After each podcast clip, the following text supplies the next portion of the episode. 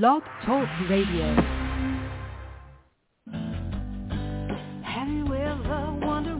Welcome to Mind Shifters Radio with the Forgiveness Doctor, Dr. Michael Ryce. I'm Jeanie Ryce, your co-host. We also have co-hosts Dr. Tim Hayes and Michelle Pache. We will share with you the wisdom of the first century Aramaic internal process of forgiveness. We offer tools and support five days a week. We will support you in building a solid foundation within yourself to live in pure love, in Aramaic, Rachma.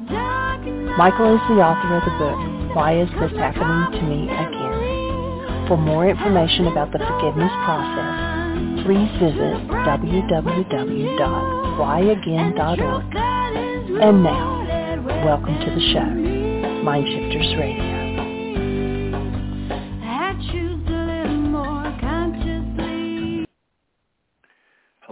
Welcome to Mind Shifters Radio. I'm Tim Hayes. I'm your host for the first hour, and today is Wednesday, February 7th, 2024. As always, we're grateful to everyone who's joining us here today, whether you're listening live or through the archives, as we spend another couple of hours teaching and supporting people in using some of the most powerful, effective, efficient, and accessible tools I've ever encountered these tools are available absolutely free through the tireless efforts of Dr. Michael and Jeanie Ryce on the website at whyagain.org.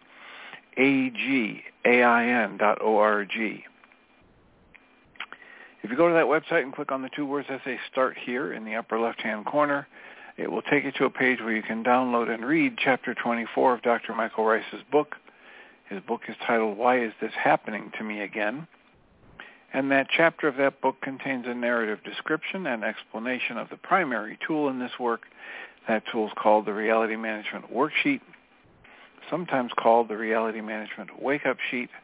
And it's a tool I've been using to great effect for over 19 years now to improve the quality of my life and most of my relationships and to turn any negative emotional experience I have into part of the infallible guidance system that each and every one of us has been given. You can also download the actual worksheet process itself. It's a simple PDF file. Click the link, download it, print it off, copy it as often as you'd like, and use it over and over again absolutely free. You can also go to your app store and type in the three words Heartland Aramaic Forgiveness. And if you choose to do that before you're done typing the word forgiveness, you'll see the glowing heart icon. If you choose to tap on that, it will let you download a completely free and private app that contains the reality management worksheet. It contains an abbreviated version of that worksheet process, and it contains a copy of the Dragon Klingon game, which is a wonderful way to introduce these tools to even younger audiences. We help people do all of that soon and often, primarily because it tends to improve the quality of people's lives the more they actively apply these tools in their lives and secondarily because it tends to prompt comments, questions, answers, and testimonials. And if you have any of those to share with us, we'd appreciate you doing so by giving us a call at 563-999-3581. Call that number and press 1 on your phone. It'll put the little icon of a hand by your phone number. I can then turn on the microphone and announce you by your area code. Alternatively, you can send us an email. You can email me at tjh at mindshifters-academy.org.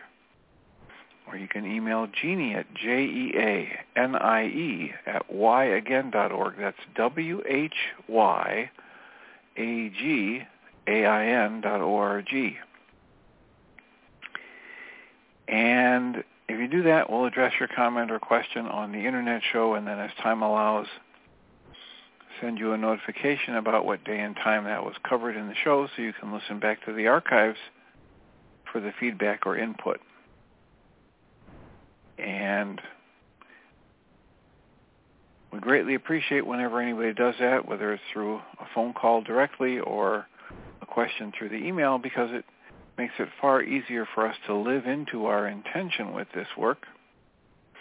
The intention we have with this work is to be of service and that's just a lot easier to do when we know how whatever it is we're doing is landing for you, how it's being useful.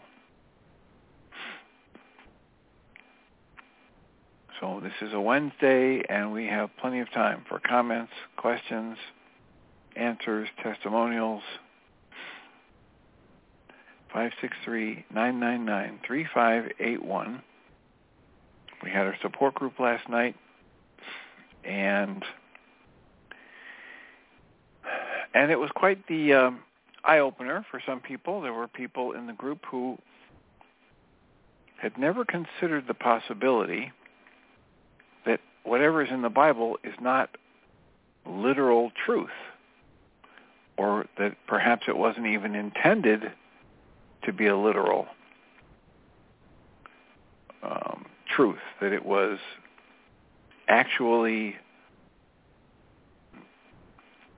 here's here's the possibility because we don't know. We didn't we weren't alive at that time. We aren't the actual people that authored it. But it has been proposed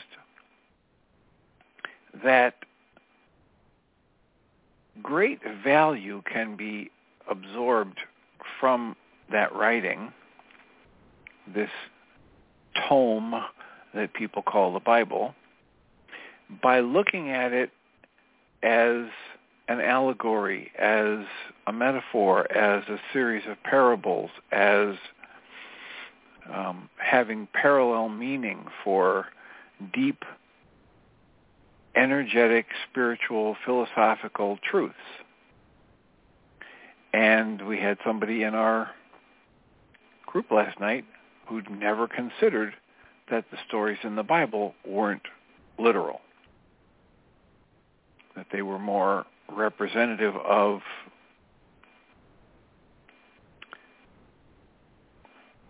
a fable, a myth, an allegory, so now that in, in large part that was prompted by the conversation we'd been having earlier in the week about Neville Goddard and his writing. And he's a person who, very much like Mary Baker Eddy, chose to look at the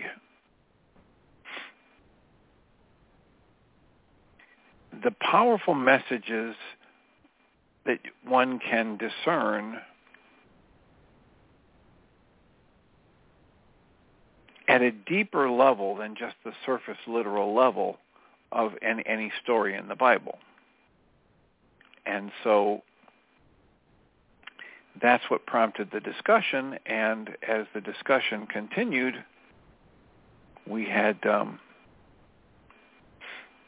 we had a person who quite honestly said, I'm just shocked that I'm sitting here and, as a mature adult, and I've never considered this before. It's never even been presented at a time or a place when it could get through my perception. Maybe people have said this before, but it never really sank in. It never really made any sense. So if you're one of those people and you're having some thoughts that things might need to change for the better in your life, one way to do that is tap into people like Mary Baker Eddy's work with Science and Health with Keys to the Scriptures or Neville Goddard's work where he talks extensively about the the spiritual or the energetic or the ethereal meaning of everything in the Bible. And there's a way of looking at it that says this is an instruction for using the creative power of your mind energy, which every one of us has. Every one of us has been given dominion over this creative force that we call mind energy and our little our little hose you might say from the great fire hydrant of creativity and your ability to choose what you focus your mind energy on gives you the ability to be a creator. Actively being a creator in your own life is what many people, as they're studying the the Bible, say it's really about. It's really about helping you understand that creation is moderated by, is initiated by consciousness itself. And since you are conscious, you have the capacity to be a creator and that you're actively doing that in your life every moment, even when you're not actively consciously aware of it. So if there's anything in your life that you say you don't like and you'd like to have be different, and you're the one who's actually creating your experience of life, it might make a lot of sense to look into this approach, to find a way to understand the power of your own consciousness and to use it more proactively in a way that would benefit you. So we're advocating that in you know the way of mastery and the course in miracles and the book my big toe my big theory of everything and the book a walk in the physical with christian sundberg. We absolutely hope that these tools we're offering will be actively used by people. One of the discussion points that was rather loaded last night in the group was um, what about all this pain and suffering? What about all of these samskaras, these negative energies I have in my consciousness? I can't just focus on happiness and light and transform my life. And any teaching that says I can, I think is bogus. That's what one of our members was saying. And we were trying to acknowledge that and advocate the same thing, that if there's a truth that says, or any kind of a teaching that says, all you have to do is imagine that you really are God and everything will get better, um, chances are you won't have so much luck with that teaching or with that practice. And the reason is because we're not living fresh in each new moment. We bring with us, Michael Ryce likes to quote, we bring with us the the energies that are off the mark that go back three and four generations. And there's hard science that demonstrates this, that in in animals and laboratory rats in humans that when we've had a trauma like a famine and they track people from a place where they've had a you know really disruptive famine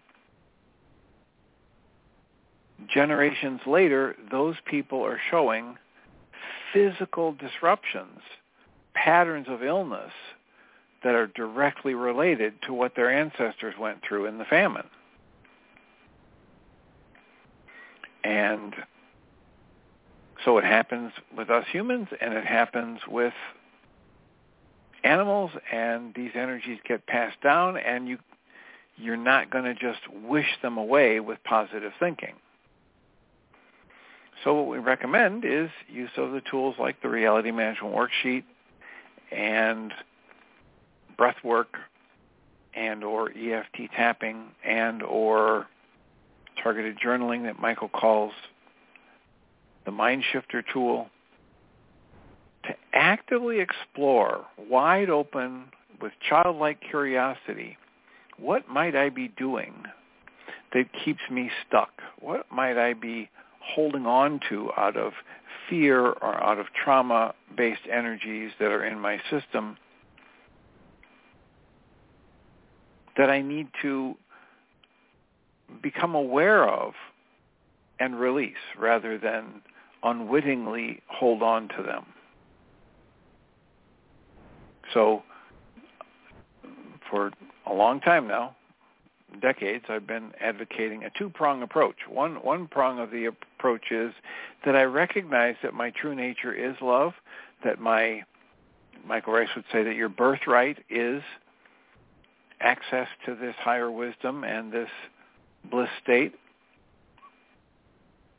And the second prong is that anytime I have an experience that's less than that, I step into the use of a tool. I take 100% responsibility for what I'm experiencing, and I pick up a tool and I start to dismantle whatever the mechanism is within my own thought process that's creating the experience of being less than love. That's creating the disruption or blocking me from having a direct experience. In this work, they call it the veils, or they call it the unconscious. And the way of mastery in, in the recent lesson was asking us to just question, what is it that we actually value? And if you ever have a question about what you value, just take a look at what you're spending your time and intelligence and your money and your energy doing. Because that is, in truth, what you value. So if you spend a lot of time in anger, it's because you value anger. And you may not be thinking that you value anger. You may be thinking you don't want anger in your life anymore. And yet, I had somebody ask me this morning, why is it that it's so difficult to get people to be accountable for their own actions and the consequences of their actions, etc. And I asked him to clarify the question, and he said, well, you know, somebody does something and then they get angry and then it breaks something and then they and then they just want to keep blaming their circumstances or the people around them for the anger they had that had them rage out and break something. And I said, well, the first level of answer I would offer with that is that we live in a culture that has brainwashed us to believe that we are not responsible for what we're experiencing. It's kind of the soup that we've been or, or the brine we've been pickled in, that our brains have been pickled in. People talking about, you made me angry, you hurt my feelings, you're scaring me, you offended me. And the more people talk that way, the more it becomes their experience. And so they actually are going to have to undo that conditioning before they can even start to consider, oh, wait a minute, yes, this person did this thing or that thing, and yet my anger is being created inside me as a response to the interpretation that I'm choosing and then placing on this activity or this experience as I perceive it. You know, yesterday I uh, they they published the second interview I did with Mr. Uh, Bill Sturley, who's the author of the book The Emotional Sobriety Solution. And in it, uh, it, it's a book that I'm delighted to be able to share with people because he's got just a slightly different perspective after observing almost all the same things that we observe in this work that I've observed in my private practice over the years, and that is the power of living your life through observation and the power of understanding that whatever comes out of somebody else's mouth is about them, not about you. So he offers the four horsemen of the communication apocalypse and they are defensiveness, criticism, contempt, and withdrawal. And he says every one of these is a protective mechanism for the person who engages them. So whenever anybody starts to criticize somebody else, it's because they're feeling helpless or they're feeling attacked or they're feeling fearful. So he recognizes the same thing we talk about, that whatever comes out of my mouth is always going to tell you what's going on inside of me, not about the world around me. So if anger comes out of me, it tells you that there's pain, fear, or sadness in me that I don't know how to deal with in any other more productive way. And so if anger comes out of my mouth and a person around me gets defensive, they've misread the whole situation. My anger isn't about them. They don't need to get defensive.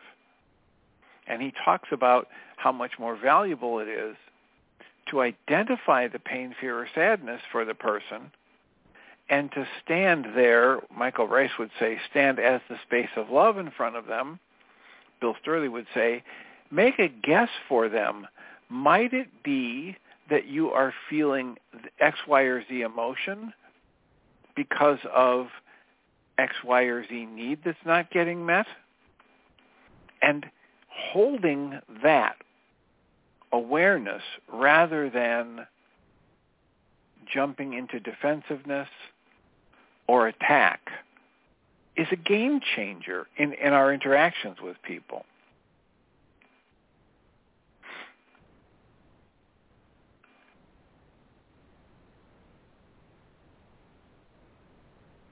Well, when you live in a culture that's trained you to think other people are causing your upset, situations are what are tragic or wonderful, and it's it's basically like you're a dried up leaf on the wind and whatever happens around you is what causes your emotions, then it's a real trick to get people to break that first at that first level of conditioning and to step into something that you might consider as a possibility to take full full responsibility for every emotion you experience.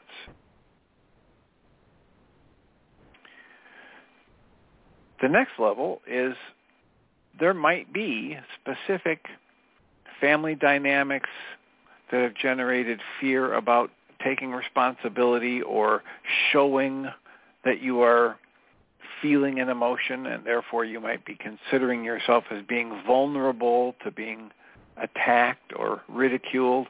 And so those individual dynamics within the person may need to be addressed before they can be comfortable taking responsibility or stepping into picking up the tool of responsibility. And again, we talk about it as a tool because it's simply an understanding that if I look at a dynamic in my life and I, I examine a pattern of activity that's gone on in my life that leads to something I don't like, if I go back over that pattern and specifically single out what's my contribution here? What did I have choice on? At what point in time did I have a choice before it went sideways or haywire? If I do that, now I'm looking at something that gives me an opportunity to, to pick up the tool of responsibility, which means I could then have the ability to respond differently the next time a similar situation arises because I'm looking at the part of this interaction that I actually have control over. If I can get that piece in place and I can break the habit in my mind, the habit of thought that I've been swimming in and conditioned in that says you made me angry, you hurt my feelings, etc. Now I've got a game-changing set of potential and possibilities. So we talked about that. We talked about other aspects of what might be needed for a person to be able to step into what, what for some is a brand new way of thinking about things. Another aspect of the Bill Sturley book that is titled The Emotional Sobriety Solution. Another aspect of it that I appreciate is that he talks about allowing yourself to tune into and feel your emotions and not try to problem solve and fix them and wipe them away and not try to blame them on others and not try to beat yourself up because you shouldn't be feeling this or that and that the the next potential move after I allow myself to have this emotion and this experience is to identify within my own mind what need am I experiencing that's not getting met that's connected to this emotion arising within me. And if I can just pair up the negative emotion I'm feeling with the need I'm feeling, there's a release that happens. There's a clarification that happens. There's a softening that happens. And it's from that more released, more clear, more softened space that problem solving then becomes a better option. But until then, like I, I've talked at length before about the the the dysfunction of trying to do anything with um, content or logistics or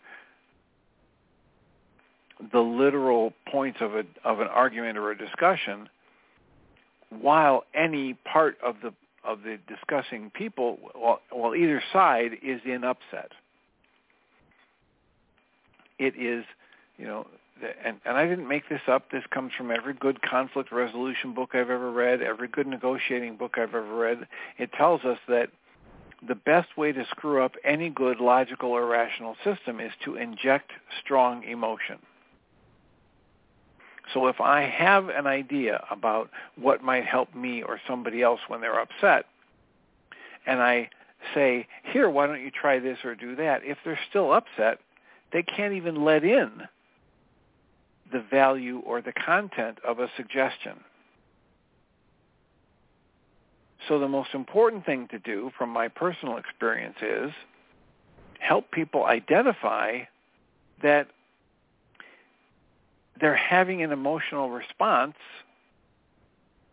and offer to support them in dismantling it, offer to support them in just acknowledging it and perhaps pairing it with a perceived need that they feel is not getting met and therefore give them a sense of focus, perhaps a sense of empowerment about where they might start looking for their next level of solution. But it's not offering them a solution. It's offering them a listening ear, a compassionate, empathetic ear, and helping them come to the realization that what they're experiencing is an inside job. No one's creating their upset, but their upset's being generated because they're experiencing the lack of a need getting met. Is it true that they have a need that's not getting met? If it seems true to them, what does it matter if it's absolutely true from an external, ob- objective source? Because that's how we create our emotions.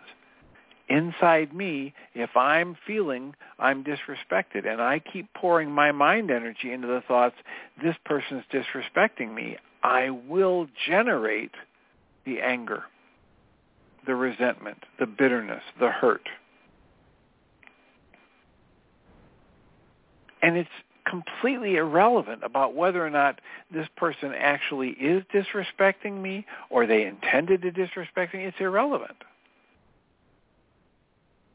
Because their their actions aren't what generate my upset. My interpretation of them is what generates my upset. And as long as I keep interpreting them as being disrespectful to me and I keep pouring my mind energy into thoughts like they have no right to do that. As long as that happens, I keep generating my negative emotion. Fortunately, in this work, we have the reality management worksheet. And it's a powerful tool that helps me map out anytime I have a negative emotional state, map out what it is I'm doing with my mind energy, with my thoughts that are creating my emotions. And it has me look at what's the dynamic that my mind is telling me is going on in the world right now, what's my interpretation of it.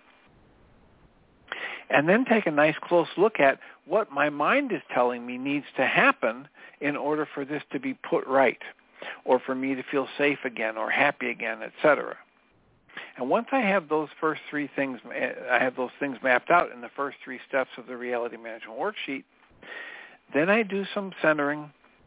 Then I try and reconnect consciously to my awareness of my true nature. And then I'm invited to step into the process of putting that all away and putting it aside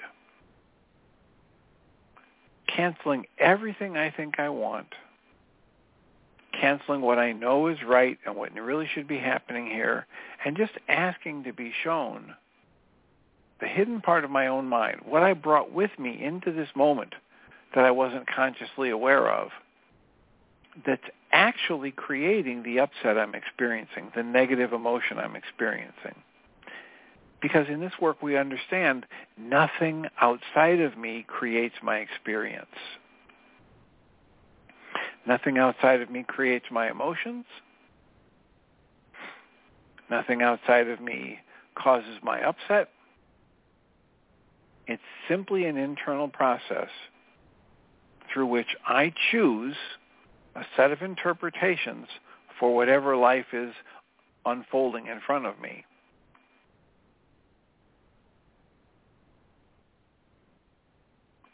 And as I step into that realization, oh, I'm making this situation mean this.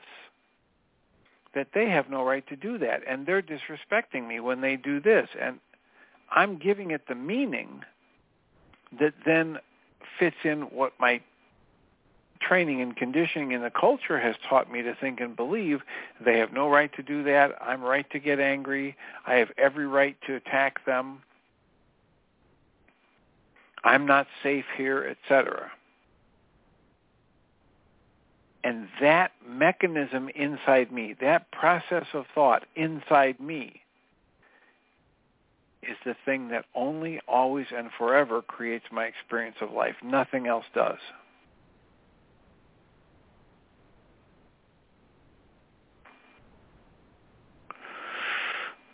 So, you want a different angle on looking at that, pick up a reality management worksheet. Map out what you're doing with your mind energy to create your upset. Figure out what your mind is telling you needs to happen to fix it. Cancel all of that and ask to be shown something else. You want an entirely different way to look at your consciousness as a creative force, who and what God is, who and what life is all about, Look at The Way of Mastery. Look at Neville Goddard's work. Look at A Course in Miracles or A Course in Love. You want a different sense of what your purpose in life is and why you might be here? Look at A Walk in the Physical by Christian Sundberg. And if you have questions about any of that, or you'd like to refute any of the observations we're making, all are welcome. 563-999-3581. Call that number, press 1, we can have a conversation. We would love to hear from you.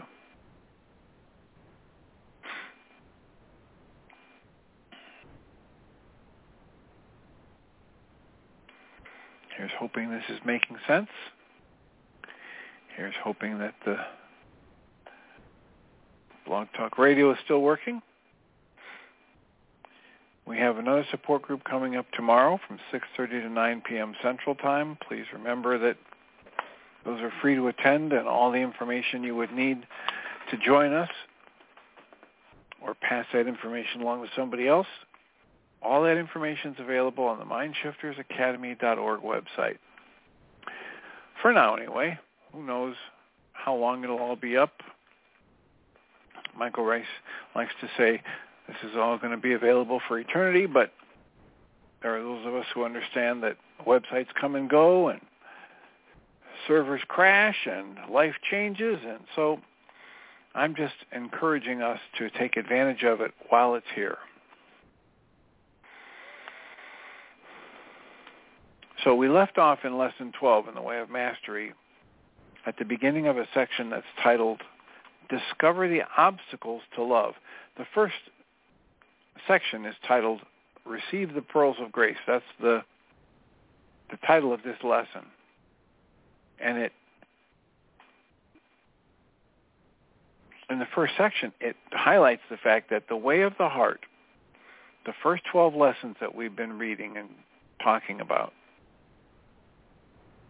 has been designed to bypass your cognitive or thinking mind. I hope you see the similarity to what I just outlined as the reality management worksheet. Map out what you're doing with your cognitive logical mind in the first three steps of the worksheet and then cancel it all and tap into something else. It says right here, the way of the heart has been designed to bypass the cognitive or thinking mind and to strike at the roots of fear that abide in the depth of the mind, in a place that is by and large unconscious. And it says, everything, all that we do in this work seeks to dissolve that root of fear from the depth of your being. It says all events are neutral in lesson 9. It says the way is easy and without effort in lesson 10. It says you are whole and complete exactly as you are. It says every judgment you make is false. In lesson 3 it talks about removing the the veils that obscure from you a view of your true nature by the process of forgiveness, which is a process of dismantling judgment and dismantling perception.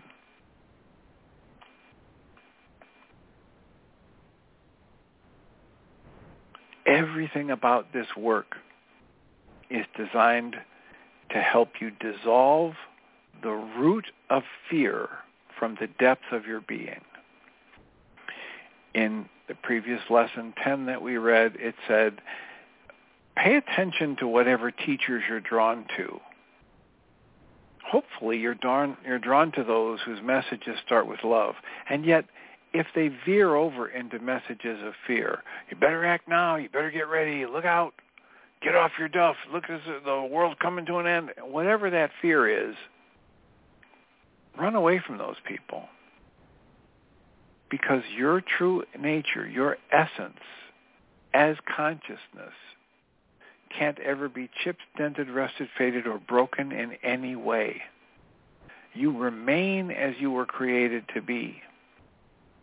What is true about you is true always.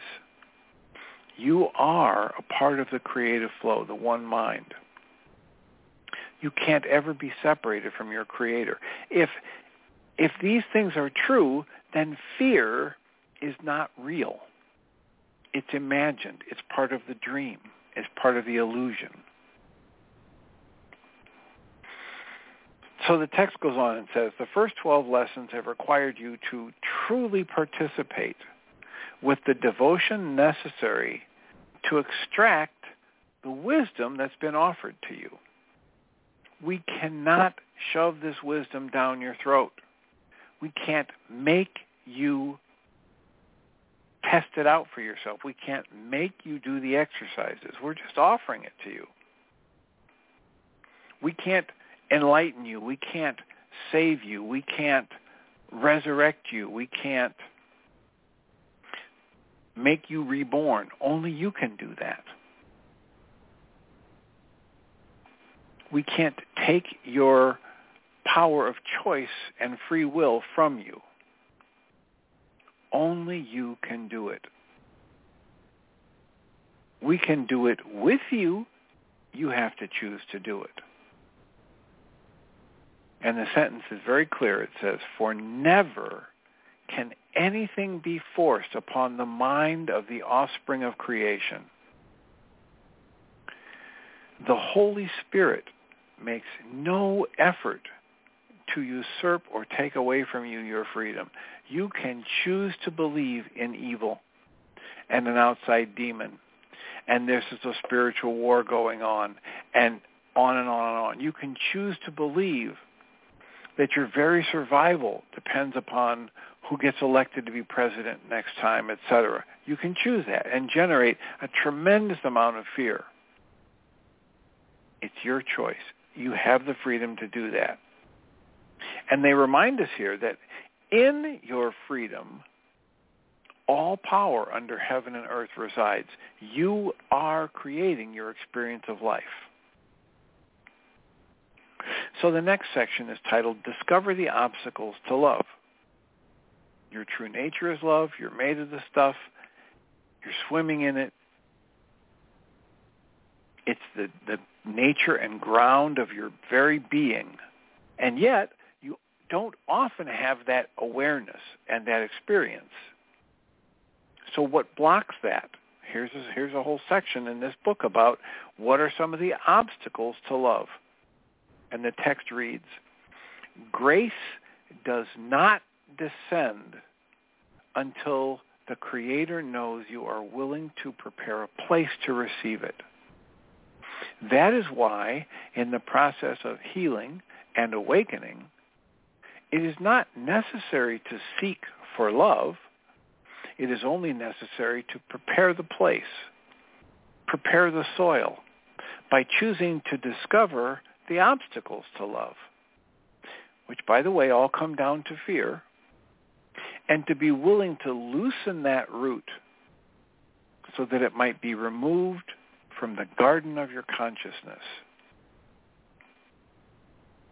Once that's happened, then the rain of grace that purifies, transforms, awakens, and brings Christ's consciousness to the mind can descend gently. For when the rain falls upon hard ground, it strikes the soil and runs off, and the garden remains barren. But the wise gardener who has softened the soil, has reached in and begun to pull up the roots, sifted the soil and made it soft, open and porous with the intent of bringing forth a beautiful garden. That gardener will indeed be assisted. Then the rain of grace will fall gently without it being earned. It is given freely Drops of grace have been offered to you in each and every lesson. Some you have received. Some you've not even noticed. Some are waiting to penetrate the deeper levels of your consciousness as you continue in your willingness to release fear. It's a continuing process. It's not something I do once and it's done. I have to be awake and aware, as they talk about in this work, prior to every breath. What am I doing with my thoughts? Am I creating fear where none need be? Am I clinging to visions of myself as small and powerless? The text goes on. Suddenly, a pearl of grace that has not yet been received will sink deep and then the recognition will come. The awakening will come. Suddenly you will find yourself saying, wait a minute, this insight, this vision, this realization I've just had, that sounds like something that was in the first lesson. I think I'll go back and have another look. Oh my gosh, there it is. I wonder why I didn't notice it the first time. It is simply the natural process in which the drops of grace had not yet a place to be received.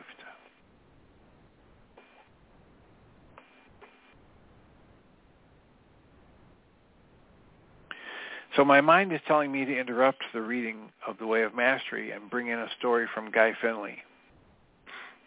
And it's one of a series of three stories. The other two are escaping me right now, but maybe they'll come. But this is a story about a very powerful man who had lots of land and he had two sons. And when he got to a certain age, he, when his sons got to a certain age, he decided to break up his land into three pieces and give a third of it to each of his sons.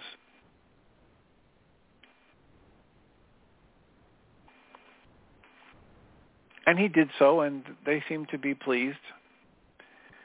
And about a year later, year and a half later, two years, whatever it was, they were at a family party, and the one son comes up to him and says, "Hey, hey, Dad," with a real kind of a negative tone, abruptly negative tone. His father says, "Yes, son." And he says, "I heard you were over at Joe's helping him plant seed and and and work his farm." And the father says, "Yes, that's right." And he says, well, that's not fair. You've never been over to my place helping me. And the father said, well, son, isn't it obvious? And the son says, no, it's not obvious. Why are you helping him and you're not helping me? And the father said, well, son, Joe, your brother, has been out there tilling the soil, removing the rocks, fertilizing the soil, letting it breathe, and preparing for the planting. You haven't done anything with the land I gave you.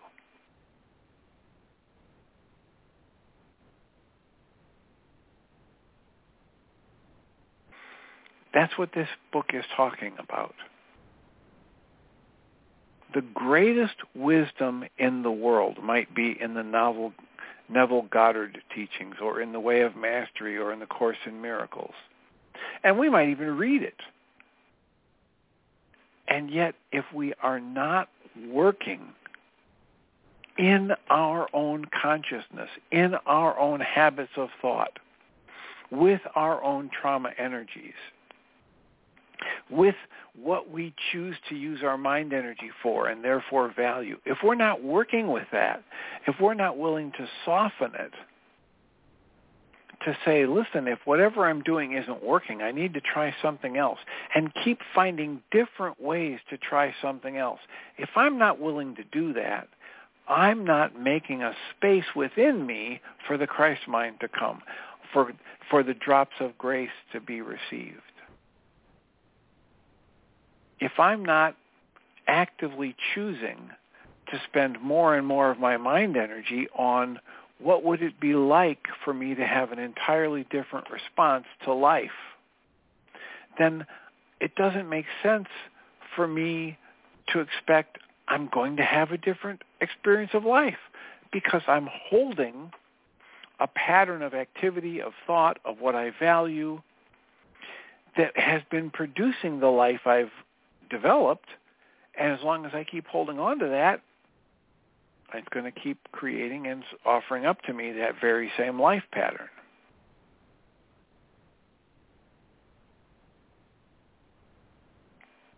So the text here goes on and says, understand then, and this is of great importance as we move into the next part of the way of mastery, understand then that all that transpires from this point on actually rests on how well the gardener has cultivated the soil and used the tools that have been given. If these tools have not been utilized, the soil remains hard and the drops of rain run off and they pool on the side of the garden waiting for the soil to be properly prepared. Of all that has been given, that can continue and will continue to serve you.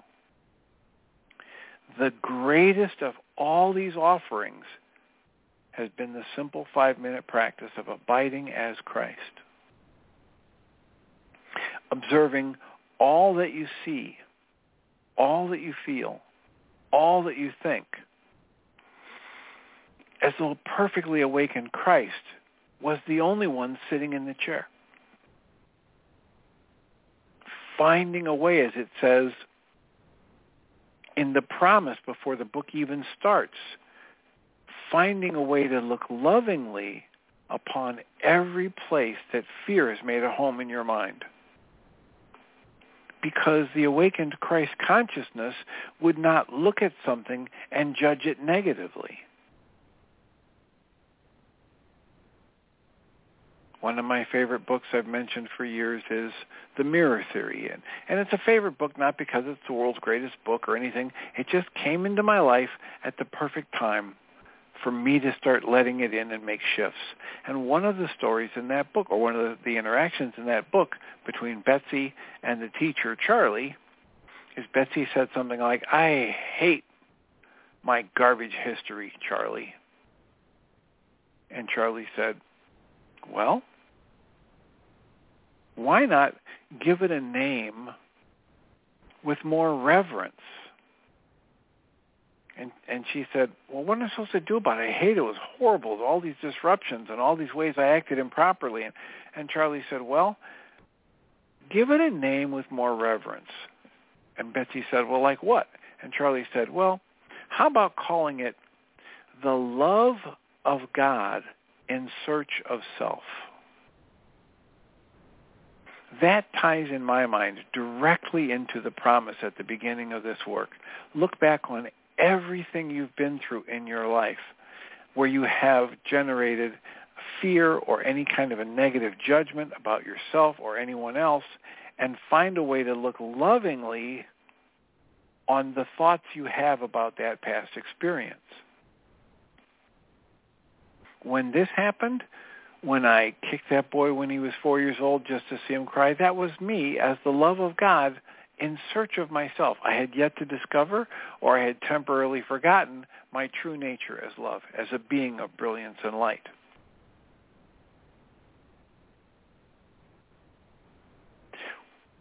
Of all that's been given to you in the first 12 lessons, and of everything we're going to continue to give to you through the next 35 lessons, the greatest is this simple practice of abiding as Christ sitting in your chair and observing all that you see, all that you feel, all that you think as though you were a perfectly awakened Christ consciousness sitting in the chair. And there is nothing else. There is no woundedness. There is no bitterness. There is no weakness. There is no, I'm not smart enough. I'm not pretty enough. I'm not sexy enough. I'm not spiritual enough.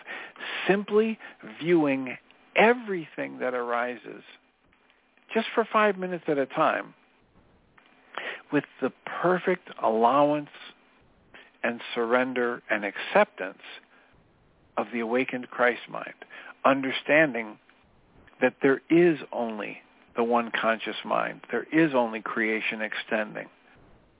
That all of these other judgments and dreams of separation and actions that are less than loving are the product of an illusion, of fear. So the text here goes on and says, I know that this sounds simplistic for you, and yet the way is easy and without effort.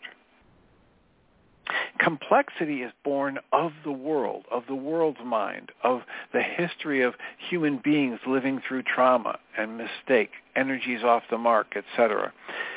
Complexity is not born from the mind of the Creator.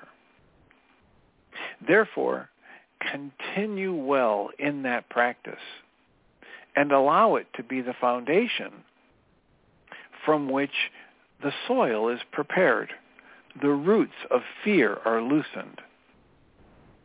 And this will happen even in ways that you cannot comprehend with the thinking mind.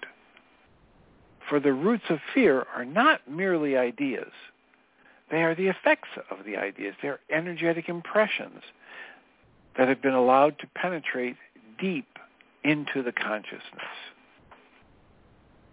And if you will engage a practice, it will soften the soil. It will loosen those roots. It will do so in ways your conscious logical mind cannot track or comprehend. This reminds me of when we were doing the darshans in the support group years ago. And the darshans are just a series of video chats with the gentleman Jayem who channeled the Way of Mastery, who was basically doing in that work what we're doing here, reading the Way of Mastery and going deeper into sometimes each word, sometimes each phrase, sometimes just a section. And in that, he talked about these exercises that are offered as a way of loosening the ego's hold on us, not destroying the ego, not attacking the ego. And at one point he said, if you do these exercises, the ego will be lessened in its capacity and its intensity to disrupt your life. And then he said, now, make sure you pay attention to what your mind is saying. Because most people are going to hear this and say, oh good, I need to attack my ego. I need to shred my ego. I need to get rid of my ego. I need to drop my ego. And he was very clear about how that can't happen you can't ever dismantle your ego for the simple reason that the part of your mind that says, I will dismantle my ego, is the ego. And it cannot ever dismantle itself. That's just another way of talking about sustained incoherence, which Michael Ryce has in every worksheet process that's a term coined by David Bohm, the physicist, that talks about using an activity and as you use an activity or a tool, it creates a problem. And you don't like the problem and you say, oh, maybe I should just use this tool more to try and get rid of the problem. You can't ever think your way out of a prison of thoughts. You can't ever dig your way out of a prison made of butter with a shovel made of butter.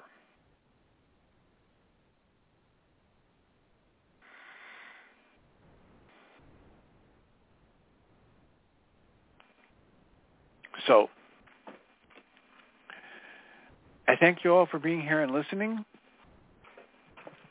We've got about a minute left. I, don't see, or maybe two. I don't see Jeanie on the board yet, but hopefully she will arrive. Um, it's appreciated for everybody who's listening, and I happen to have the direct experience that the more I use these tools, the better my life gets. So here's hoping that that same experience is open for you. I will turn on the microphone for and welcome Jeanie Ryce and remind us all that we come from love.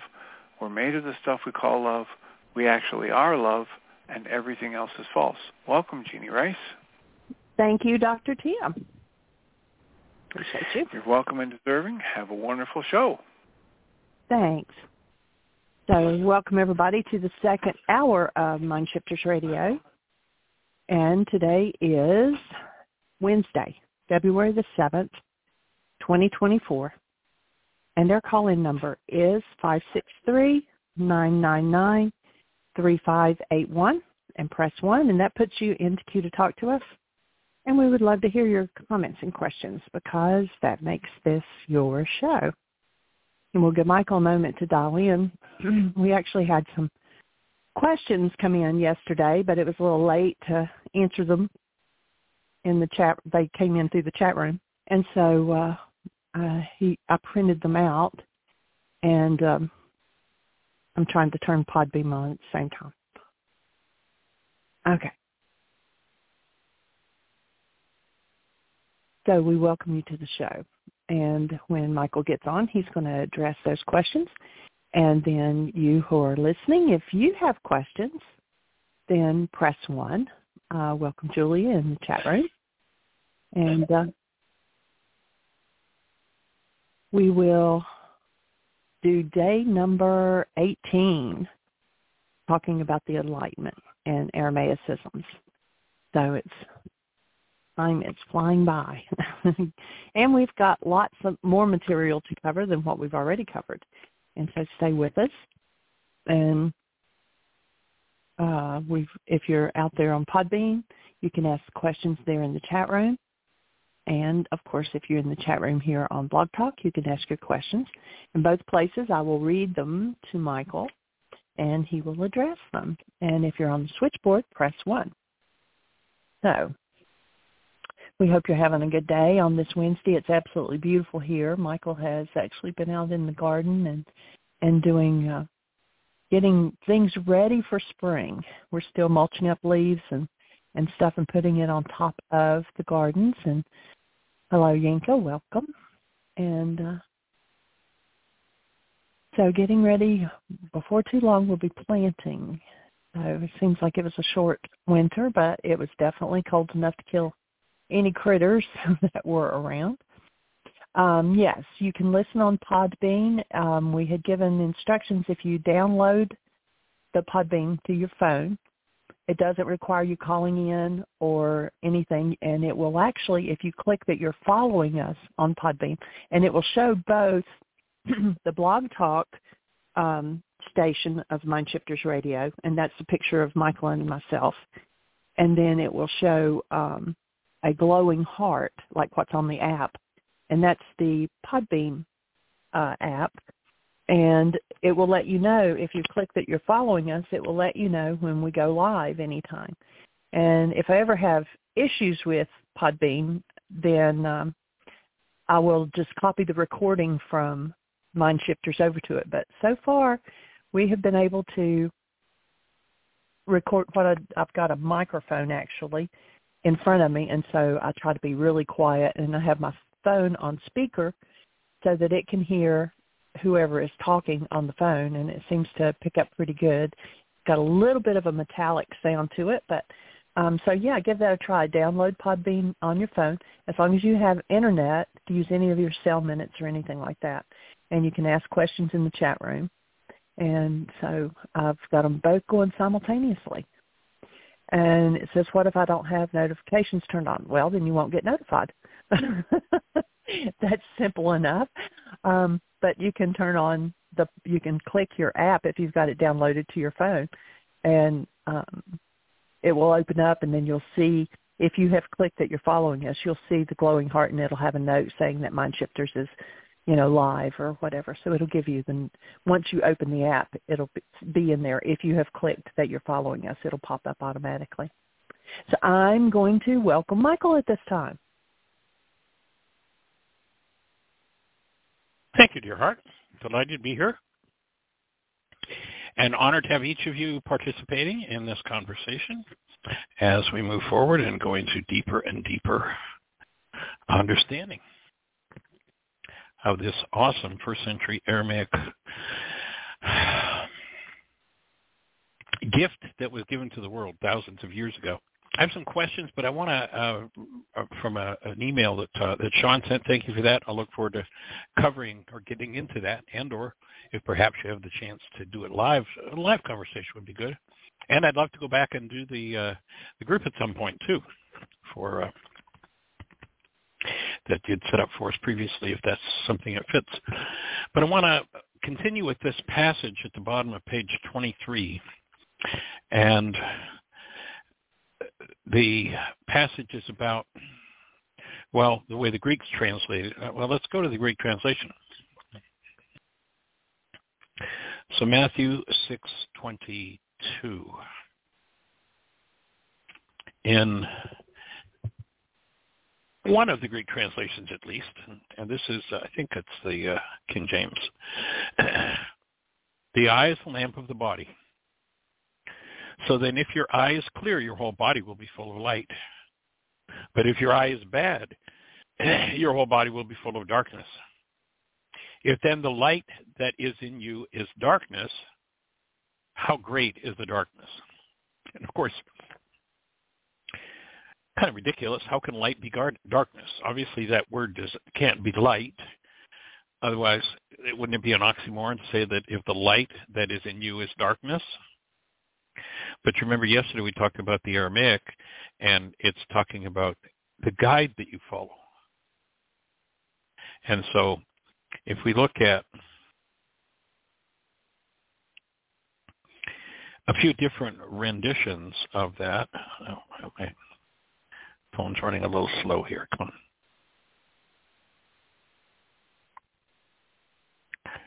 So the New International Version, and I want to dance around this from several different versions just to kind of get back and, and you can see how the subtleties that are missed if you don't have the Aramaic understanding just mean that everything that is meaningful about it is lost.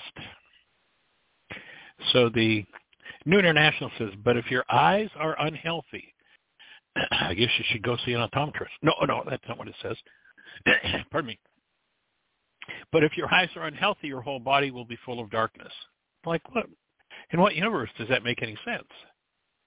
If then the light within you is darkness, how great is that darkness? And then the English Standard Translation says, but if your eye is bad, your whole body will be full of darkness. And then the light in you is darkness. How great is the darkness? And then the Berean translates it as, but if your eye is evil, your whole body will be full of darkness. If then the light within you is darkness, how great is that darkness? Let's just see if there are any other variations. Anyway, you can see how they're dancing around trying to get to this. The Amplified Bible actually comes much closer, although it still doesn't hit the mark of what exactly Yeshua was telling us. The Amplified Bible says, but if your eye is bad, and then it has in brackets, spiritually blind, your whole body will be full of darkness devoid, in brackets, devoid of God's precepts. So if the very light inside of your in, of you, and then it says your in brackets again, your inner self, your heart, your conscience is darkness. How great and terrible is that darkness? Just looking through to see if there are any other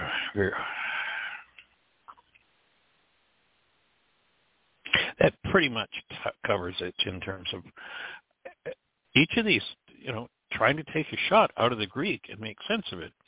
And of course, you have to remember that if if you're in America and you decide that you want to publish a new Bible, and you know how many hundreds of them are there, in order to be able to copyright your work, that book has to be at least 20% different than anything else on the market. So so much for the idea of the scriptural saying that says no one would change one jot or tittle, which are the smallest markings in the uh, in the Aramaic characters. Contemporary English version reads it, but when your eyes are bad, everything is dark. If the light inside of you is dark, you surely are in the dark. Okay? The Douay-Rheims translates it as, but if thy eye be evil, thy whole body shall be darksome. I don't even know what darksome is. If then the light that is in thee be darkness, then the darkness itself, how great shall it be? Oh, here's the good news translation. But if your eyes are no good, you need glasses. No. If your eyes are no good, your body will be in darkness. So if the light in you is darkness, how terribly dark will it be? that kind of looks like it covers a lot of it. There's so many different translations.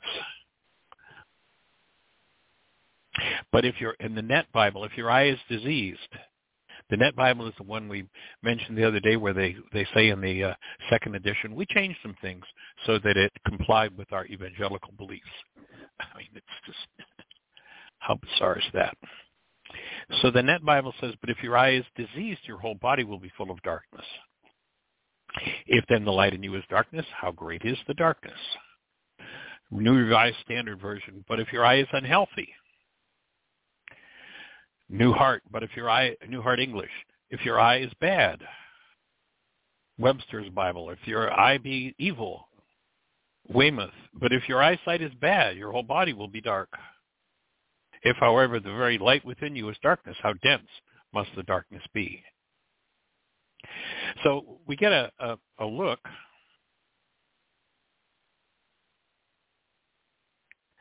I'm just looking at one other translation here. You can see what they're dancing around, what they're trying to achieve, and and the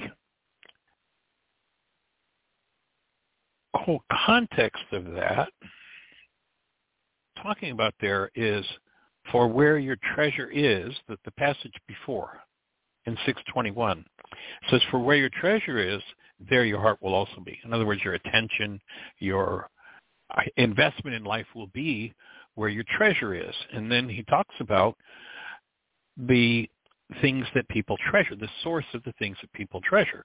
One of them is, according to this, the, the Greek, it's got to do with your eyes. Nothing whatsoever to do with your eyes. Well, in a sense, we could we'll look at that, and then it follows up and says, "No one can serve two masters, for either he will hate one and love the other, or he will be devoted to one and despise the other." You cannot serve God and mammon. So then let's go back to this passage as it's rendered from the Aramaic.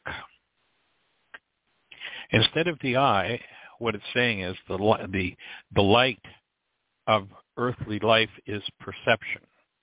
So remember we said over and over again, the world believes that what painted on the inside of their eyeballs the world they think they see outside of them is a product of what's firing in their brain and is a reflection of what's held in carbon-based memory, remembering that carbon-based memory. If we took your, your so-called body into a chemist shop and said, tell me what elements are here, tell me what kind of atoms are here, they'd tell you that the base element is carbon. And of course, if you look at a carbon atom, what's the number of carbon? 666. Anybody familiar with that number? 666. What does it mean? It means stuck in the past. So there are two minds available. There's the mind of man, which in Aramaic, Yeshua, there's all kinds of stuff about this this creature called Satan. But Yeshua gives you his concept in the passage where he's talking to Peter before he heals the high priest servant. Remember, Peter has is trying to stop the whole scenario that Yeshua set up from taking place. And you know, he turns to Yeshua and he kind of like, oh, we're we're going to stop this, and and and Yeshua turns to Peter, actually literally calls Peter Satan. Now, if you knew the Aramaic culture, a man whose prized student was Peter, he would never call him anything to do with that creature with the red suit, the tail, and the pitchfork. That would just be like a, a, such a, a, an outrageous offense and a way to treat your neighbor. But when you understand, and, and in that passage, Yeshua explains exactly what he means by Satan. He says, "Get thee behind me, Satan, for you think in the mind of man. You're thinking, you're, you're looking at the pictures painted on the inside of your eyes, perception, that come from carbon-based memory, the body-mind unit. So we have these generational patterns of information stored in us and when life comes along and resonates those patterns, then up comes whatever's stored from the past in the mind. What was Peter doing? He was stuck in the past of fear. And so he's saying, get behind me, Satan. Stop dragging me out of my purpose, which comes from the mind of Christ. Two minds to deal with here. One is the mind literally of the creator of love, and one is the mind of the past. When we get stuck in the pictures painted on the inside of our eyeballs, and that's called perception, the construct of the mind, then we're stuck in the past. We're stuck in darkness. No matter how good the information is, it's still the past.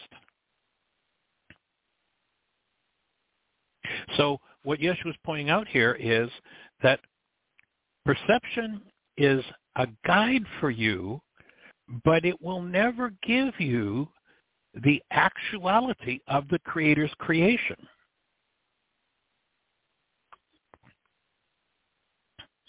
So the light of your earthly life is perception. Therefore, if your perception is without fault, what would that mean? That would mean that you were following the first law, which is Rachma. If love is what's fueling your mind, if love is what is behind your perception, then there's going to be no error in your perception. You'll never get the truth from perception. You'll never get a present moment from perception. You can correct your mind so that your mind always gives you accurate information about the present moment, but it can't be the present moment because what's painted on the inside of your eyeballs is always from the past. But it is a light. It is a guide if it's fueled by love.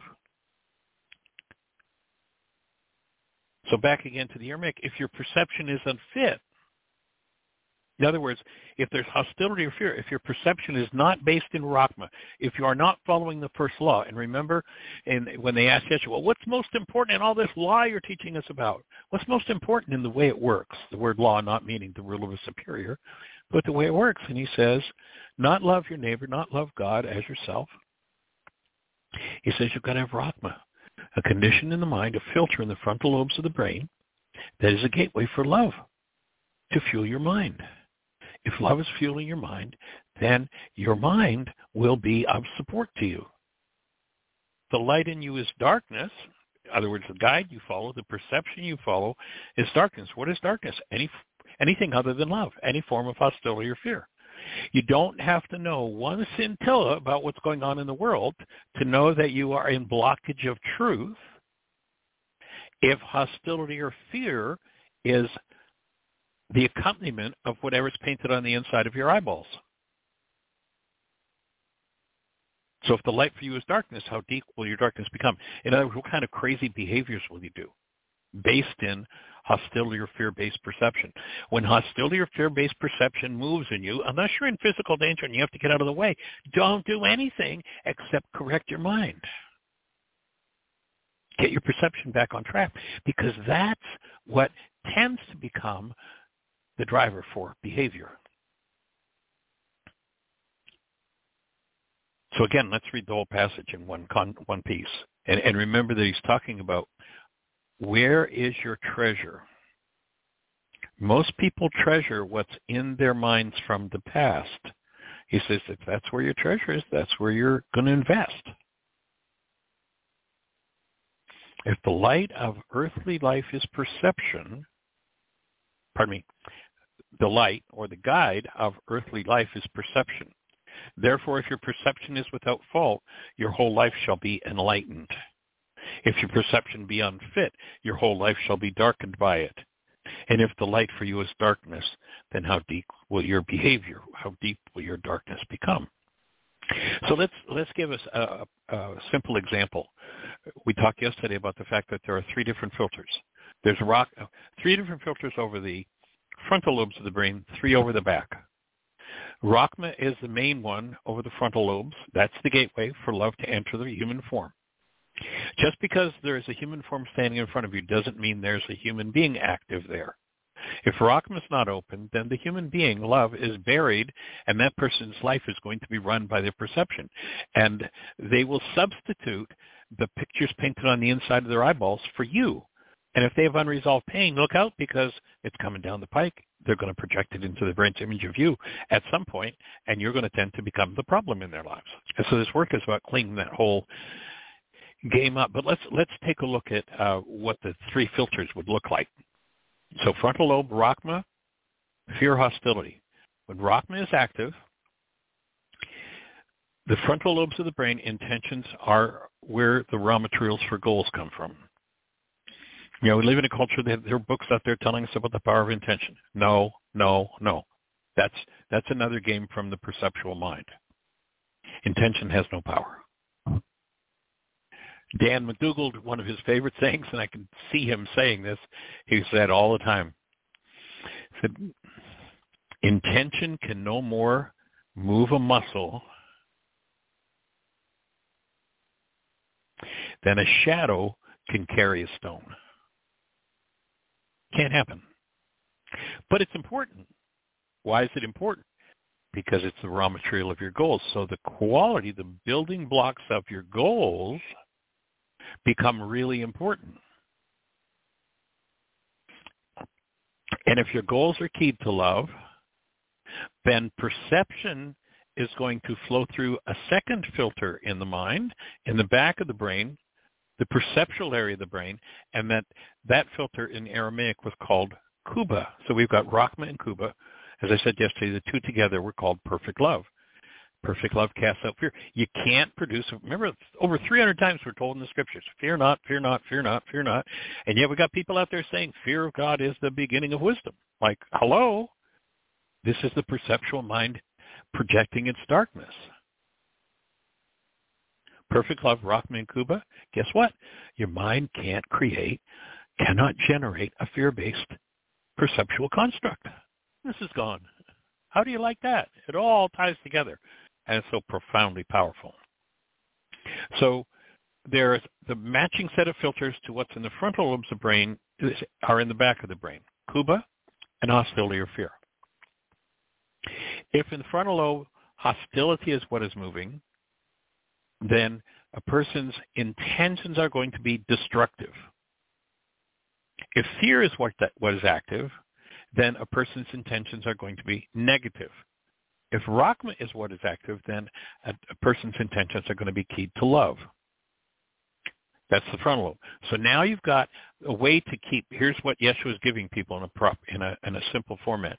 He's giving you a way to make sure that all of the building blocks of your goals, which will ultimately lead to your behavior, which produces your life, will be keyed to love if you follow the first law. Here's how life works. That's the meaning of the word law in Aramaic.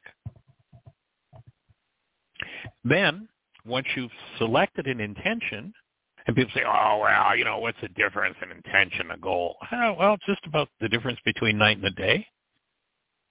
Because once you select an intention and make a commitment to it, you turn it into a goal. Now you've got this very thing that drives perception, the light for your earthly life. Goals are really important intentions as raw material are really important. This guy's giving a formula for exactly how to keep the human mind on track with its human life. I mean, this is, you know, to find me this in psychology somewhere today. Good luck. Find me it somewhere other than in the understanding of the Aramaic words of Yeshua. Good luck.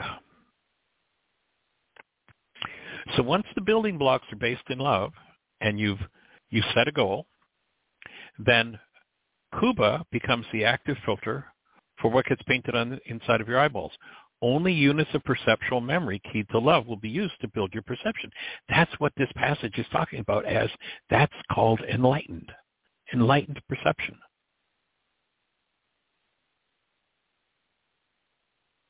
Therefore, if your perception is without fault, your whole life shall be enlightened. It all starts there.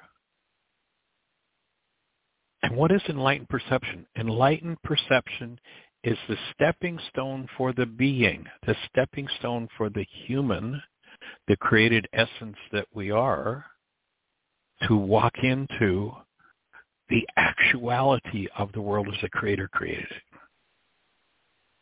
It's a tool. It's not meant to run our lives. The secrets are not hidden in the mind, they're hidden by the mind. So back to our example. We've all known the person, let's say the, the lady who was in a relationship and she's being horribly abused. You talk to her over and over and over again and she lives in terror and trauma. Her fear filter is the active filter in her intentions. That resonates fear along with the behaviors that are happening in her world so that the fear filter is what's active in over. Now, the only quality of perceptual construct her mind can produce when fear is the active filter is perceptual constructs, pictures painted on the inside of her eyeballs that are threatening to her. So whatever her object of attention is, or his or anybody. I mean, I mean, you think about it. We we've all heard about the six foot six, two hundred eighty pound guy that shook his precious little infant to death. Cancel the thought. How does that happen? The 280 pound muscle bound monster of a guy who could take anybody in the world looks at his child through fear and he is threatened and he acts, behaves. His earthly life expresses his reaction to threat.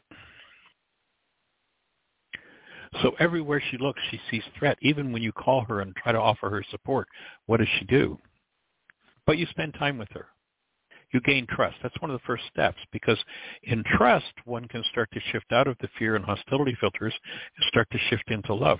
You will be perceived differently if you're talking to this woman she's, when she's functioning with love active in her mind than when she's functioning with fear active in her mind. So you talk and you support her and you give her this, the the encouragement and the confidence that she can get out of that situation where she's being so badly abused. And she does. And she's got all the stories of all the horrors that happened. And then, you know, you got her to a shelter and she's safe. Three months later, when the fear, the resonance of the fear in her mind had died away, did she say to you? Now she's back in darkened perception.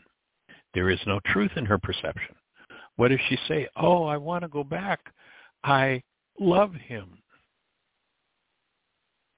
She cannot remember all of the threat. Well, she can kind of remember it, but it doesn't mean anything perceptually until the fear filter is active. So her behavior changes. In that fear state, she can't do anything about anything but getting the hell out of Dodge. Three months later, she can't think about anything about getting back there because she's in love. And she goes back. Doesn't take very long, and she remembers, because the fear filter is active, she remembers why she had to get out. All of a sudden, her mind's producing perceptual constructs based in threat again, rather than those keyed to love. And then one day you were talking to her, and she became so enraged. What just happened? Her hostility filter went into activity. Now I don't care if she's only five foot two and he's six foot six and 280 pounds. When that hostility filter is active in her, her mind cannot produce any awareness of a threat from him. Unless her mind shifts back to fear, all the threats offered mean nothing and she'll tear him apart in that hostility filter. Because when hostility is active in the mind, all of the bit on the inside of one's eyeballs are about irritation. Again, no matter what the object of attention. How can a parent become so irritated with a precious newborn? How, how is that possible? Hmm?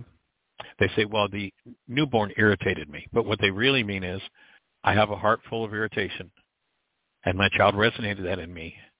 I had no idea how to keep Rachma and Kuba active in my mind, and I went to hostility, and I felt threatened, and then I went to just total irritation. That's the, the hostility filter. And now one reaches out, behaves based on the irritation dynamics of their family system, whatever the power person dynamic was that they haven't resolved takes over. And the very thing they said they'd never do to their child, they're now doing to their child.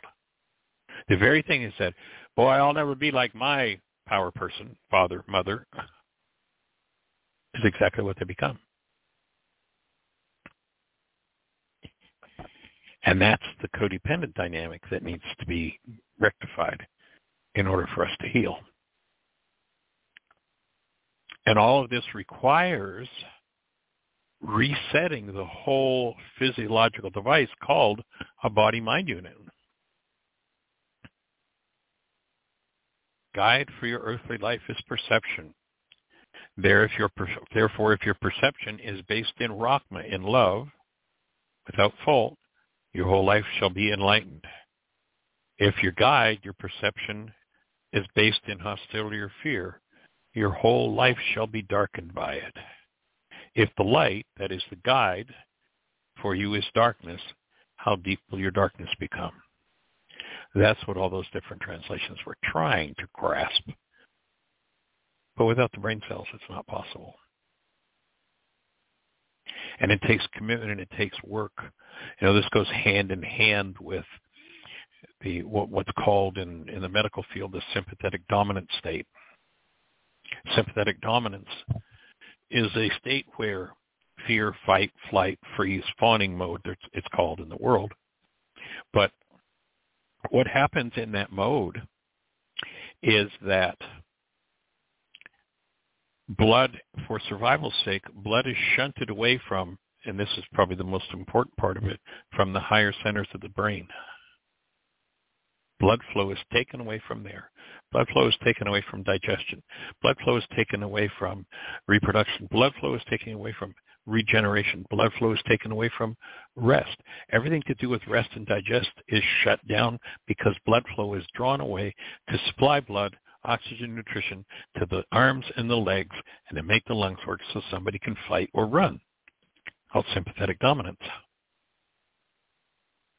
A lot of people hear about this work and they're in sympathetic dominance and they start to move. And one of the things that has to happen in order for you to get your life back on track and get these higher centers operating in the perceptual mind is you've got to get blood flow to that part of the brain.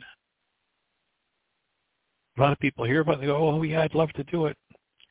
But it takes time to break down the congestion that's built up, especially for somebody that's been in chronic fear hostilities or excess stress, chronic sympathetic dominance, means that the pathways to all of the places where blood flow is needed but have been deprived, those pathways, when it's chronic, when it's long-term, end up becoming congested, and the congestion has to be cleared out. In order for blood flow and nutrition to get to those parts of the brain.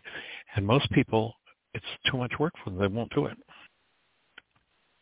Unfortunately, hopefully, you know, one of the reasons for this show is to inspire people, to support people, to get people to understand what's going on so that they can do what it takes to restore themselves to what this passage is suggesting. And if you come from a, a family that's been chronically infiltrated with hostility, fear, punishment, rage, condemnation. Just the very idea, the horrific idea that's fed to so many people that you are a sinner will put you into sympathetic dominance. An horrendous assault to a child. Yeshua said, you know, be careful. You offend one of those little ones. Boy, it'd be better if a millstone were put around your neck. And yet preacher after preacher after preacher after preacher after preacher after preacher is pounding that idea into children. Locking them into sympathetic dominance. Get what? Higher center of the brain don't work very well. They become very good slaves. Become very good servants. And unfortunately, that's a dynamic that is is powerfully existent in our world and needs to be faced and, and dealt with. Fortunately, there are a lot of people in the same circles who are really truly about shifting into that place of love and supporting through service that presence of love in the world. But all of this ties together. You know, one of the reasons why we uh, use the and suggest that people get uh, the device called the Avacen is what the Avacen does is by warming the blood increasing microcirculation, it gets that blood flow to the higher centers of the brain. It gets the, the congestion in the microcirculatory system. You know, a uh, capillary, which is the only thing that gets blood and oxygen nutrition to a cell, is somewhere between the, their sizes are approximately from a tenth to one hundredth the thickness of hair. If that gets congested, it's pretty tough to get something to flow through there. And that's what the Avacen does. It is a physical form of forgiveness in that by warming the blood, it creates a, a, a mechanism where the blood is thinned, the flexibility, what they call the uh, erythrocyte deformability of a blood cell, you know, a red blood cell is larger than the opening in most capillaries. The red blood cell can't just go into the capillary because it's larger. It needs to be able to fold. One of the horrendous things that people do in this culture is they eat um, waste, rancid, junk vegetable oils. There's only one vegetable oil you want to touch. It's called olive oil. Touch nothing else. Put nothing else in your body because that rancid fat, and it, it gets fat or rancid very quickly, will cause a stiffness in that erythrocyte. And erythrocyte just means red blood cell. Now it can't fold.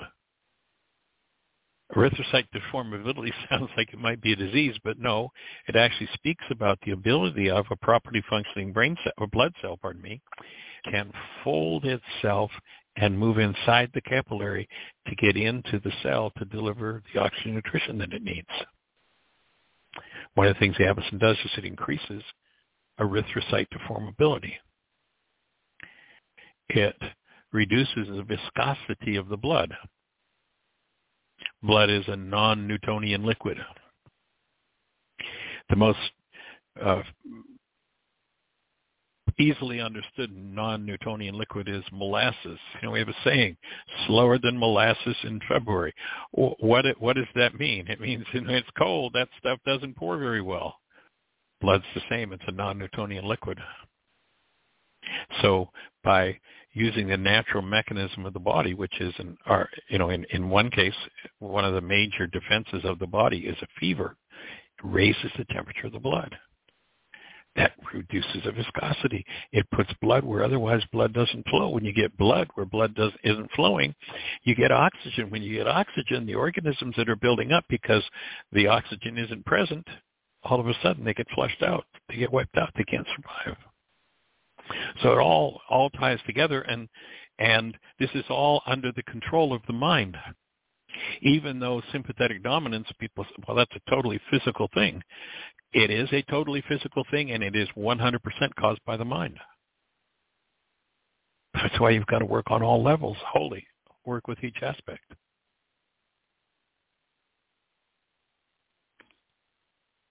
So I hope that fits for that passage. It's such an important one. And, you know, to me, if we knew nothing else about Yeshua's teachings but that few lines,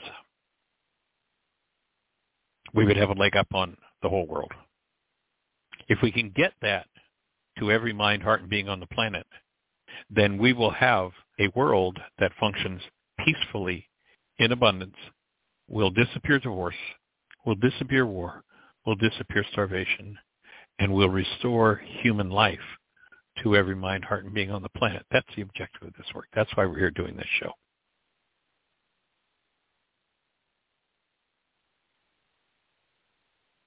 So remember, we've got reality and actuality. Reality is a perceptual construct of the mind. It's a picture painted on the inside of your eyeballs.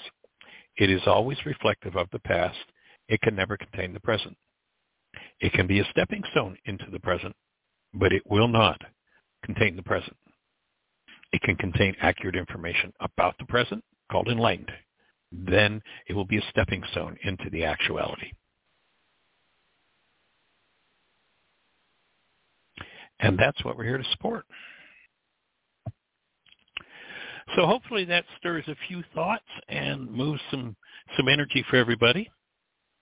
And if specifically tied to that, if anyone has a question or a thought, put up a hand and let's talk about it. See if we can clarify or maybe you can help us clarify, understand something we haven't thought of yet. So if you're on one of those stations where we can't see or our calling number is 563-999-3581. If you call that number, you'll be listening to the show directly. And then if you raise your hand, you do that by pushing 1 Jeanie will know you want to have a conversation, she'll introduce you by your area code, and we will answer your questions if we can. So, Miss Jeanie, do we have anybody on the phone queue with a hand up? Anything happening in the chat room? No, it's all quiet. All is quiet on the Western Front. Okay, cool.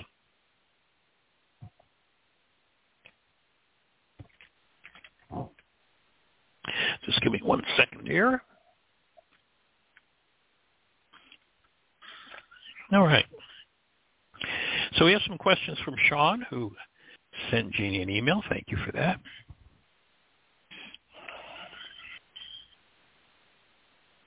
First, uh, first thought that uh, that Sean puts out there is in quotes, and he breathed the breath of life into them, and says that that makes more sense now that this whole thing when you go to the Aramaic, and eh, this is, you know, Sean, I'm I'm with you 100%.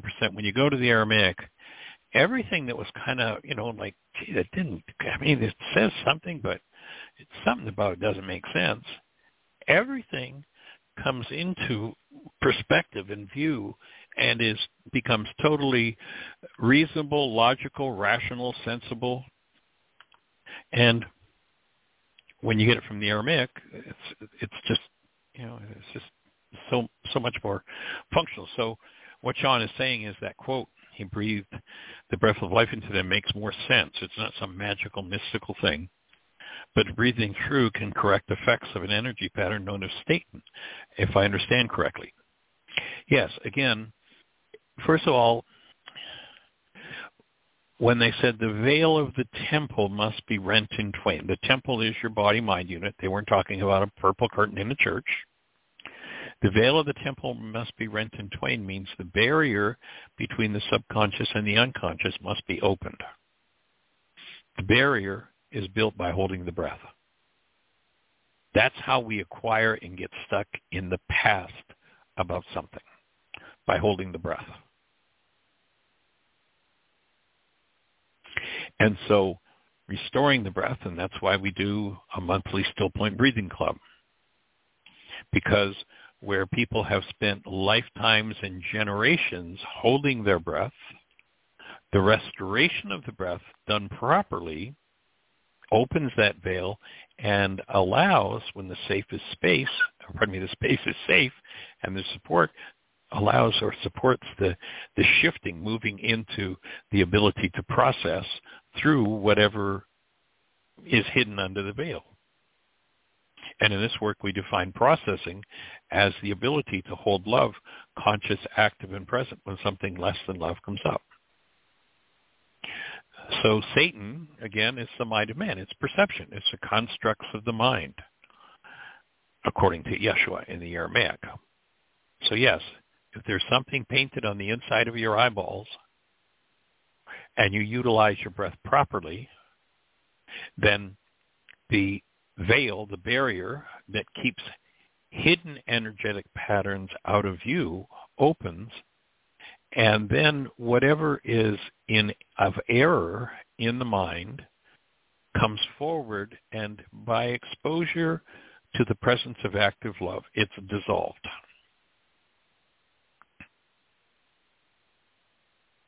So then uh, Sean asked the question, so is Satan both the mind, the hinderer, and a being that can project images and frequencies? Well, I wouldn't. I'd take the word "being" out of that uh, of that sentence, uh, Sean. Uh, Satan is the definition in Aramaic would be the resistor, one who misleads. So you ask somebody to be responsible for what's going on in their world, and what does the average person do? The average person says, no, no, starts to hold their breath, and then goes on to tell you their the story of their perception, the construct of their mind the darkness that tells them that somebody else is the problem in their lives. Remember when we, we define denial. Denial is the act of thinking or speaking as though something outside of you is the cause of what's moving inside of you. So when you say, I'm responsible for what I set up in that situation, you tell me that. If I'm the average person, I'll tell you you're crazy. You don't know any better. Let me tell you what really happened. All the while I'm holding my breath. I'm in denial. And now the picture that's painted on the inside of my eyeballs, the false construct based in darkness, hostility or fear, that tells me about how it's built. it's a problem in my life. And so that would be Satan.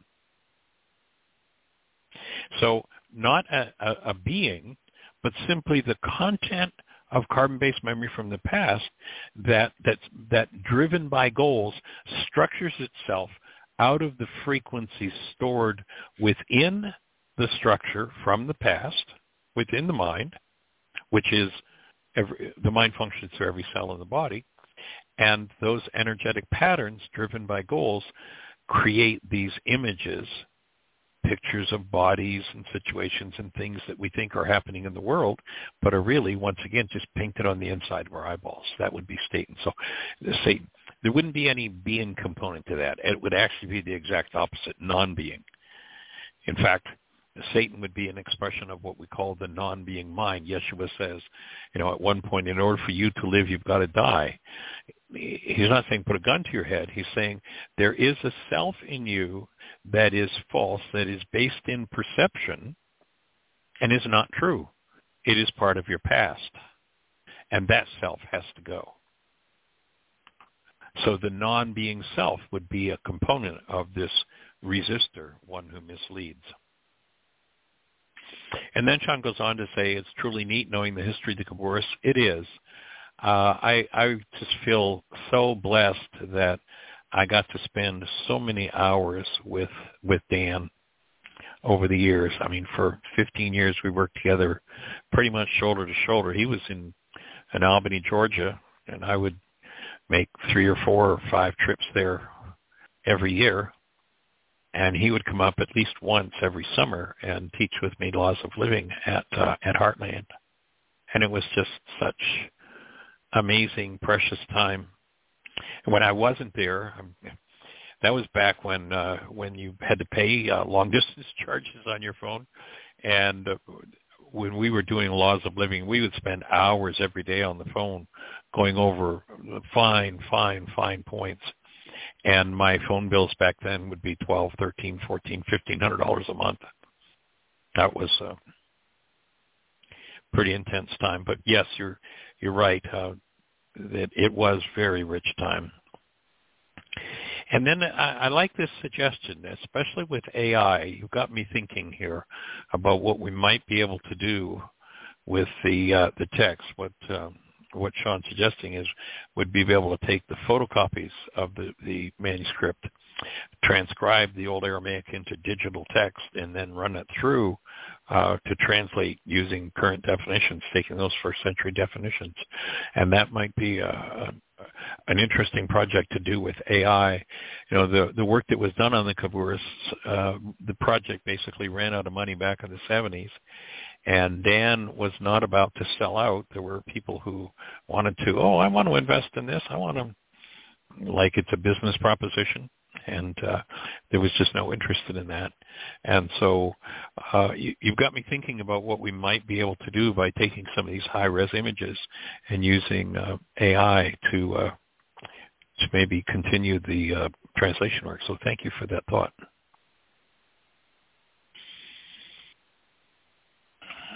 And he's suggesting perhaps getting a college class to do with that to do that and uh, we'll, we'll see what, what might come together there.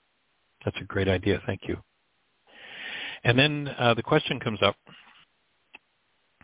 Are we to live as if the doctrines of the rapture and the millennial kingdom are not so? My my take on that would be that i have no answer to that for me, that would come from or lead us into the place of trying to figure it out. I don't think we're at the point where figuring it out is going to work yet because for most people perception is still so darkened. And he goes on to say, it's like as if the Near East, the Near East idioms were lost and we made entire denominations out of false understandings. Yes. I mean, you know, we've got 32,000 different sects of so-called Christianity all saying we've got the answer. And many of them, I mean, you take a look today, what, what, what many so-called denominations or so-called Christian um, fields of expression are basically wanting to set up a Taliban-style theocratic government in America. Uh, and if you look at the history of theocracies in the world, they haven't ever done very well. So per the Aramaic, Sean goes on to say, we should be living in heaven now. Well, if Yeshua was correct when he said, if somebody tells you the kingdom of heaven. Now remember that in Aramaic, the kingdom of heaven isn't someplace off in the sky. The words kingdom of heaven are much more properly translated as the community of love. So he says it's here, it's now, and he says it's within you. So yeah, that's where we're designed to live. That's what this work is about restoring. And all of the Greek ideas uh, become now another stumbling block to understanding. So instead, he, he goes on to say, we've been tricked into letting our minds wait for an imaginary world to come. What is the adjusted, correct view of the end times in the thousand-year reign? Well, I think that it means that we're going to collapse individually and collectively the constructs of the mind based in hostility or fear, and we're going to get to enter into the present. And, you know, there, there's a medical person that uh, we did some work with back a few years ago, and, and her take, she was actually uh, worked at the uh, National Institute of Mental Health, and her take was talking about what was referred to as the kingdom of heaven was that it's entered two by two. That it takes two people together to move into a new level of energy, two people connected energetically to enhance the vitality sufficiently to move life, an individual's life to the next level. And so, and I agree with you. It's, the next sentence that uh, Sean writes is it, it just does not seem like Yeshua pointed towards doom and gloom and destruction. No, no, he didn't. He did point toward the healing crisis, what's going to happen when you step in and start to deal with what's in you and that we're capable of eradicating the mind of Satan, the mind of the past, perception, the constructs of the mind, and treating perception as it's designed to be treated. Restore Satan to the, its proper place. A footstool. It's supposed to be your servant, just like your computer is a servant. You don't do what your computer tells you to do. You ask the computer to do things for you that you know the computer has the capacity to do, and you don't ask it to do things that it doesn't have the capacity to do.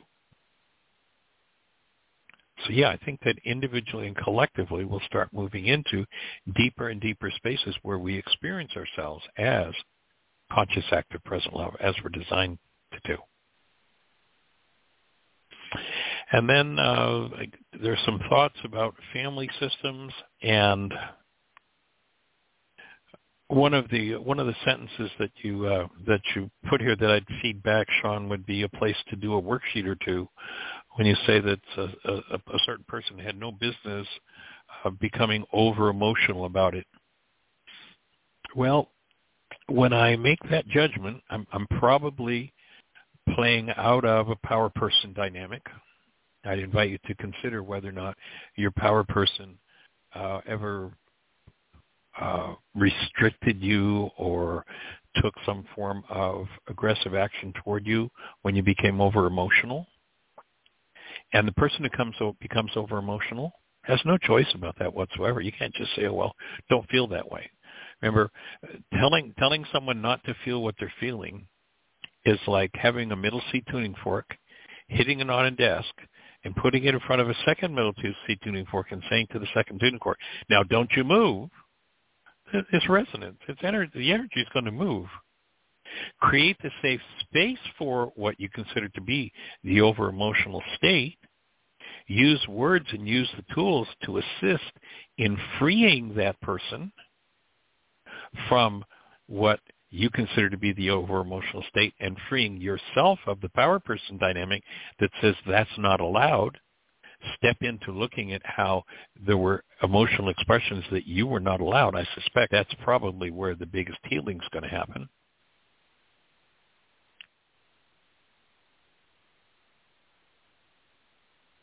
And I'm just reading through the rest of the paragraph.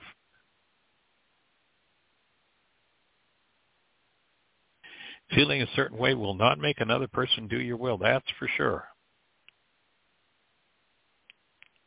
so breathing with you, and, and I'd say that that's uh, that's really a, a just a, a place for some work, some worksheets. I'd, I'd dig them out and start doing some work around that uh, particular situation. Which, unless you're available and want to push one and, and speak more directly about it, I'll just uh, let that sort of sit as it is.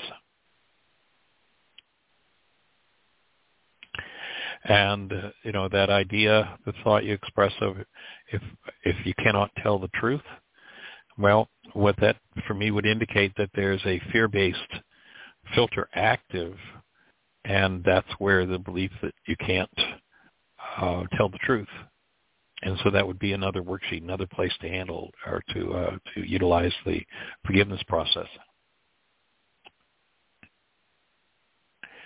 And then uh, the question, why are women more emotional? Well, I'm not sure that's true. I wouldn't, uh, I, I perhaps we might say more emotionally expressive, but I've seen a lot of really powerfully emotional men. Boy, you look at uh, some of these uh,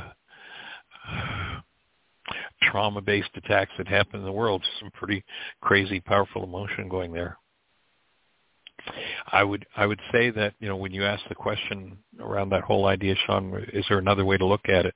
Yes, and what will lead to the other way to look at it is utilization of the forgiveness process. That's what will collapse the perceptions that are based in you know some form of hostility or fear. Uh, the next question Sean asked in his email is, is, there a working version of the prison outreach I might look at? Um, I'm not sure exactly what you mean by that, but there is not a currently a laws of living class being taught in any of the prisons. We are considering setting up and doing an online uh, Zoom intensive of laws of living, and it would probably be a 20-week study. I suspect that's probably what we'll do. And so that's that would be a way to uh, to engage with laws of living I sometimes communicate with prisoner convicts and some who are in the system. The sheets may not be conducive while sending it into the prisons, but can be modified to get past the guards reading and censoring them. Actually, we have prisons for, gee, 20 years. One of the first uh, prisons I went into, and this goes back to, this is before I had Heartland, so this is 35 or 36 years ago, there was a prison in Coldwater, Michigan that I was invited into by a, a woman who had, we were doing an intensive in a, a, uh, a center there, a fresh and raw food center, Van Wigmore. And, uh, there was a woman who was a guard. She and her husband were guards, and he was uh, head of the uh, prison uh, guards and they came and did the Why Is This Happening to Me Again workshop. We went into Coldwater Prison, taught it there with just outrageous success. It was just really well, well received. And for 25 years before this husband and wife team um, retired, every he he was the intake person. They went whenever anybody went into the prison, was sentenced to that jail or that prison, he, they went through him. He handed every person a copy of the worksheet, explained it to them, told them where the book was in the library, and said, if you want support, my wife and I are here to support you. So, yeah, we can cut recidivism. We can, it's just profound changes to happen there. And at this point, there is not a downloadable version of the first two chapters of my unfinished book. But uh, again, you know, you've, got, you, you've obviously got the link. You found it resonated. And then a definition of the word heart.